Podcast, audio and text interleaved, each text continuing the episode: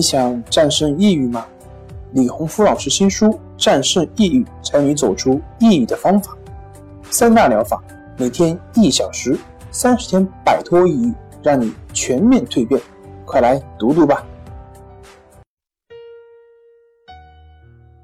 大家好，欢迎来到重塑心灵心理康复中心，我是心理咨询师曹春霞。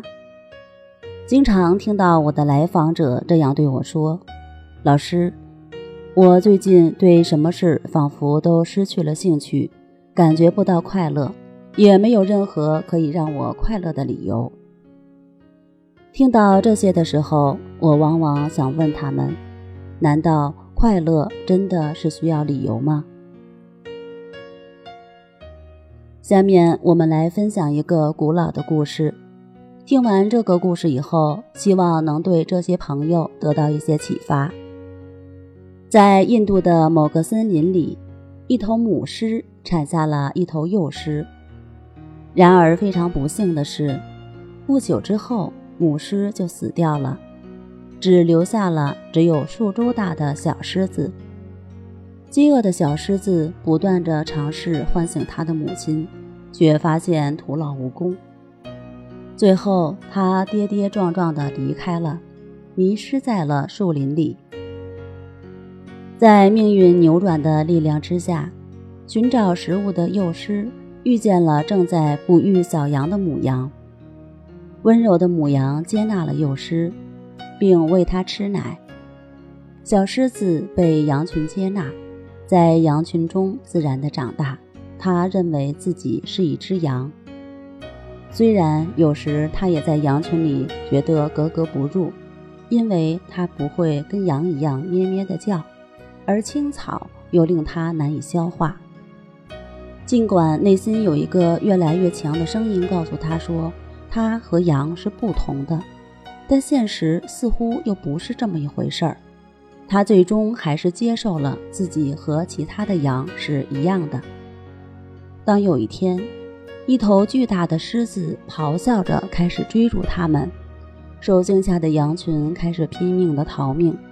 幼狮也如此的害怕，但是巨狮并没有吃掉幼狮，而是叼着它走入了森林。这只巨大的狮子不断地向幼狮解释，它是森林之王的儿子，不应该与羊群为伍。开始，幼狮并不相信，后来狮子把它带到河边，让它看到自己的倒影。当幼狮看到自己的模样，终于接受了狮子告诉他的话。他走路的姿势立刻变得优雅起来，看上去真的像一头狮子了。他把头抬得高高的，不再像觅食青草的小羊一样。他停止了像羊那样咩咩叫，他开始发出了狮子的吼声。他终于觉察到了自己的真实本性。